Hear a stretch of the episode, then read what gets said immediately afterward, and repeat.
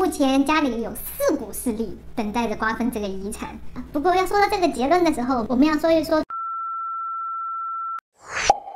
天黑来踢门。大家好，Tina，我是 Simon。今天我们来聊赌王。最近赌王去世了，也因为他去世，所以他的隐形财富才得以曝光。家里有四组势力在等待瓜分这个遗产，而且分配成谜。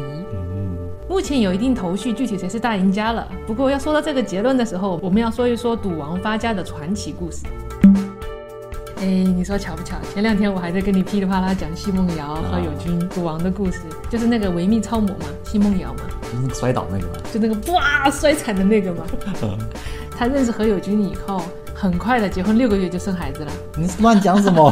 对，那就是生了第一个赌王的长孙。赌王快一百岁的人才有第一个长孙，惊不惊喜，意不意外？所以今天我们来细说一下赌王何鸿燊的传奇故事。叫何鸿燊。现在才知道第三个字怎么念啊？没文化吗你？你本来就知道吗？我也不知道。今天讲赌王啊，是你最喜欢听的一夫多妻的故事啊？啊，我啊，没没，我最讨厌这种故事了。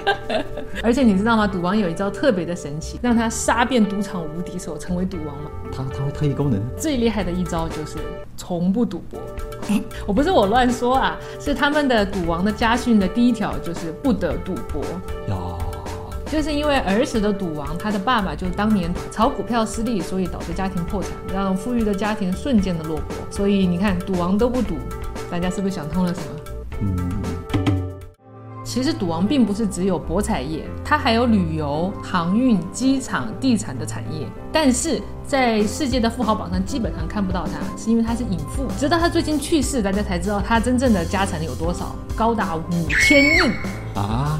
我我做我做了一个数学啊，也就是说我们现在开始花钱，说我们花个七十年好了啊，五千亿就等于我每天都要花掉九百万，压力好大啊！而且是一人九百万，就是说浑浑噩噩每天七十年，你去不断要每天花九百万。对，这么这么说哈，呃，如果说你要挣五千亿，假设你每年存十五万，嗯，你要存到五千亿，你得从。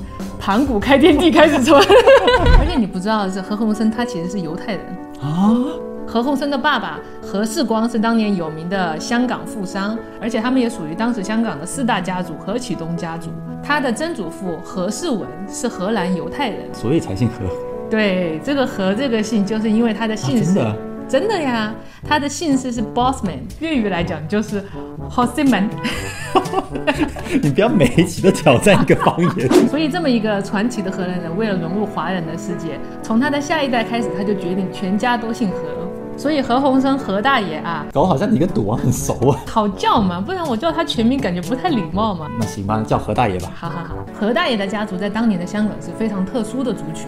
英国人在殖民地经常宣传自己是高等种族。所以对华人一直都是非常歧视的，但是何大爷这种人就是属于华人和洋人都排挤的混血儿，在他们这种群体里面是强调生存和现实的。但是这样的成长经历也让这群人不但掌握了西式的教育，也带入了不少中式的逻辑和社会知识，反而让他们在那个年代迅速的崛起，成了中外沟通的重要桥梁。赌王就是在这样的家庭长大的，他有十三个兄弟姐妹，是家里的九爷。可惜在十三岁的那一年，他的家道中落，从此何大爷的生活也发生了翻天覆地的变化。他的传奇的一生就避不开要讲到他的第一任太太李婉华。这个李太太真的是人如其名，长得非常的好看，曾经是澳门街第一美人的称号。而且她出身名门，又是家里的掌上明珠，但是她美好的人生在遇到何大爷以后，成为了一个非常悲伤的转折点啊。嗯，后面可精彩了。这么说吧，他和何大爷相遇是在他最美好的年华，也是他最落魄的时光。在当年，何大爷认识了李小姐的大姐夫，然后就开始疯狂的追求。何大爷在当年很帅的，毕竟是贵族出身，有四国血统，才华横溢，却偏偏很穷。满腔热血，可是就差那么一点点资源。这种反差萌真的很吸引那些富家千金的。嗯，很快李小姐就爱上了何大爷。但是这里都有很多人在诟病何大爷是不是故意勾搭的李小姐，因为他们从认识到结婚的时间算起来不到三个月。不管是不是刻意勾搭，那真本领。李小姐讲的是葡萄牙语，和何大爷基本上语言不通。虽然何大爷有人说他为了李小姐去学了葡萄牙语，但是三个月我觉得也也学不到很精通吧。所以很多人相信这次的婚姻是何大爷对于贫穷的自己的一次自救。也就是在一九四一年那段时间去澳门，其实也是算准了要和黎家联姻，拉拢势力。学葡萄牙语也不是为了追求李小姐，而是为了在澳门能够跟洋人沟通。说到何大爷最落魄的时候，有人说他逃到了澳门，身上只有十块钱，其实没有那么夸张啊。那个何大爷的十妹说，他们家最落魄的时候，身边有十七个佣人。他们家还缺不缺佣人呢？有钱人没钱也是我们不能想象的。不过何大爷的确成功的经过这次婚姻之后，结识了很多富家名流，他的岳父也帮了不少忙，他自己当然也非常的争气，在办公室里当秘书，有一口流利的英语，他当时两千多个客户的电话号码都能倒背如流，啊，简直是业务小能手。哎，后来公司还要完成一个非常风险极高的工作，何大爷就自告奋勇的去了。这件事情就是压船。押船在那个年代跟送镖差不多，就是把很贵重的货物走海路运出去。这个工作呢是需要非常有胆识的人才能做的，因为他押船的时代是第二次世界大战日本侵华的时候，所以这件事情变得非常的危险。因为第一，那个时候坐船的风险还是比较高的，一个大风大浪容易翻；第二个呢，也是因为那个时候二战走海路的话，会路过美军和日军的交战区。你想想，如果如果军队搞错了，一个炮弹一个枪子儿过来，你就团灭了。嗯，嗯，第三个就是当时的政治动乱，到处都是黑帮，海上全是海盗。而这次押船，二十一岁的何大爷也没有这么幸运，真的遇上了海盗。但是何大爷当年还是非常冷静沉着，海盗一来，他就把身上所有钱集在一起往海里一扔，海盗全都去捡钱去了，他就趁机开船跑了。重点是身上要有钱啊。就是这一次的冒险，他获得了人生的第一桶金，一百万。呃，网友算过，这笔钱如果折合到现在来看的话，是九百四十万美金。你的第一桶金是多少？九十四块。九块四毛五。那么接下来的事情就精彩了，何大爷就火速的拿了这个钱，创办了一个煤油公司，然后又看准形势到了香港做开发，很快的就成为了香港有名的富商，然后再回到了澳门做了赌王。澳门在中国的历史上一直都是非常特别的一个，因为在社会文明的发展，港口城市在十九、二十世纪一直都是非常重要的货物交换和经济贸易的渠道。一八四零年南京条约以后，中国的对外贸易港口逐渐转移到广州、厦门、福州、宁波、上海五个港口。香港在英国的管辖下实行了自由港政策，混得风生水起，这样也让澳门的进出口贸易直线下降，让澳葡政府进入了财政危机。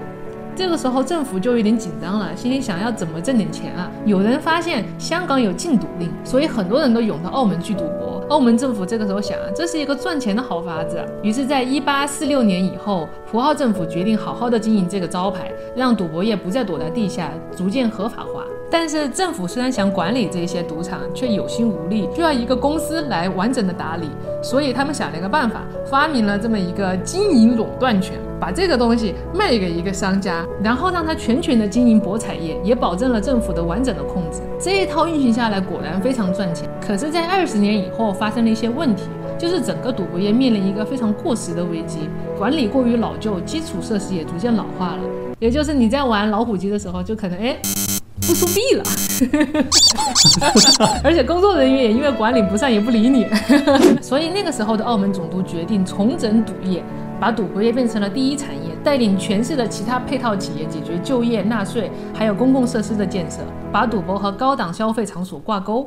这个想法和何大爷其实一拍即合的，他火速就拿下了专营权，把欧美的现代化博彩管理制度引用到了澳门，把高级酒店、餐厅、酒吧和赌场相结合，让赌场舒舒服服地享受赌博。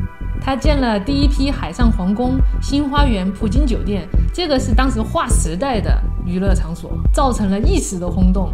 日本、台湾、东南亚、欧美的赌客全来了，澳门的地位直线上升，成为了与美国拉斯维加斯和摩纳哥蒙地卡罗并肩的全球三大赌城之一。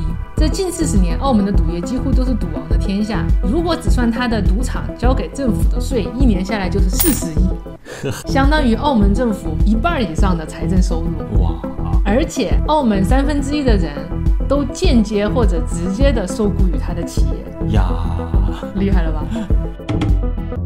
何大爷在顺风顺水独揽了半个世纪的博彩业以后，在二零零一年遇到了危机。那个时候的澳门政府决定把专营权开放给全球资本，全世界的大亨都觉得这个生意不错，于是赌王好好的江山突然变成了六国混战。六国里面就有拉斯维加斯之父的自家企业永利集团都来插一脚，就是那个上次我们去拉斯维加斯，我们只敢在下面看，不敢进去的那个哦 Win Hotel。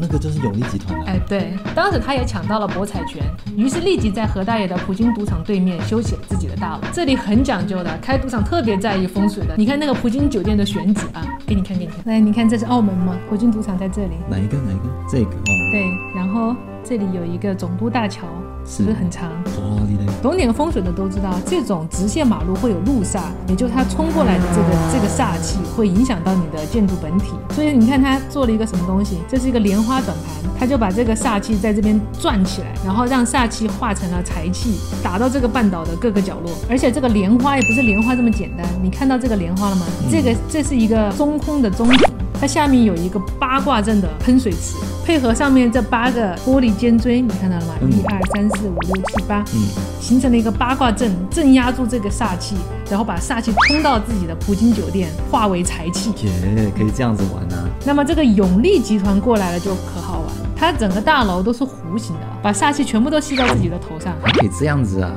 而且你不要小看这些洋人修房子啊，他们也应该是大师指点的。你看它这个底层它是方的，属土；这个酒店的弧形是属金的，它的前面还有一个大的喷水池属水，所以就是土生金，金生水这么一个格局。它用外墙是用红色的，而且还是反射玻璃的，所以就是属火，正好克对面普京酒店属金的格局。这阵太猛了吧？这个永利修完之后，何大爷发现形势不对，他马上买了左边这块地，修了他的新的普京赌场。嗯，你看他这个造型，而且是正对着这个煞气的中央，也就是他把煞气化为了水流，他做了一个喷水池的形状，就是把煞气归为己有，从地下这个太极中庭一路穿到自己，然后像一个水泵一样的把煞气泵到自己的楼里面。因为煞气可能会泵的太多，会造成一些不良的影响。更狠的是，他在前面做了一个这个巨蛋，这个巨蛋干嘛用的啊？它是可以反射这些多余的煞气，而且你看它反射的这个位置，正好就在这个老的赌场旁边，也就是它多余的煞气，它也不给别人，这个煞气再拿到这个老的赌场之后，还可以再化为财气，煞气也可以回收再利用啊，二次回收。这么绝啊！而且更绝的是，它在这个新的巨蛋下面入口处做了很多金属的这个装饰，看到没有？哦，它的巴士是是绿色的，绿色是属木的，像一个大木头。巴士会绕场一周，放在那个酒店大堂的门口让你进去。所以绕场一周的时候，已经被这个金属的大刀给砍过无数遍了，就宰你没商量。还有一个很好笑的，就是普京赌场自开张了以来，几乎每天都有人在里面搞装修，不是搞搞楼梯啊，就是搞搞卫生间啊。不是因为楼不结实啊，就算是没有什么问题，他们也要搞出点问题来装修。啊，干嘛？是因为装修在粤语里面跟装修的声音是一样的。哦，哎讲究的。对，所以一定要旺庄家，这样赌场才能挣钱。嗯，好，说回六国大战，永利在零六年加入了战局，吸引了不少的赌客。赌王马上在零七年花了五十个亿建了新普京来压制他，把回头客又拉了回来。这个时候何大爷还怼了一句，说你们这样只是在恶性竞争。当然，这个外国对手非常不服气，有人讽刺他：商场如战场，本来就是你死我活。你如果嫌厨房太热，就不要烧菜。好强哦！赌王马上就回他：我不但要在里面烧菜，我还要整叉烧饭。然后连续二十八天发出了免费的叉烧饭给赌客，两天据说就发出了一千五百盒，一一路发了二十八天，把回头客全拉回来了。没有什么是不是一个叉烧饭能搞定的。如果不行，就两盒。后来普京在混战中仍然保住了老大哥的宝座，所以生逢时、善观事、敢于行，赌王的一生被拍成了电影，是刘德华演的，让赌侠演再合适不过了。邱淑贞还演他的太太。哟，对。当然，我们还是要说回黎太太和她的几个老婆啊。李太太在十八岁嫁给了何大爷以后，万万没想到，十五年以后她会过得异常的艰辛。如果我们说赌王拿的是商战剧本，他应该拿的是恐怖剧本。啊，怎么说？三十三岁的那一年，他就突然生了一场怪病，怪到所有的医生都没有办法治，吃了很多药，也引起了很多并发症，最后还做了胃切除手术，靠流食勉强的活着。更惨的是，二十几年以后，李太太还遭遇了一次非常重大的车祸，让她的头部受创，昏迷了整整一个月，还失了忆。不久以后，好不容易病好一点，突然儿子也出车祸了，当场死亡。这么惨，接下来他的女儿也因为受到刺激，精神出了问题，疯了。那搞什么啊？是不是生活暴击狠了一点？最后，二零零四年，李太太在被病魔折磨了四十七年以后逝世了。嗯，你是不是觉得很唏嘘？觉得应该是天妒红颜？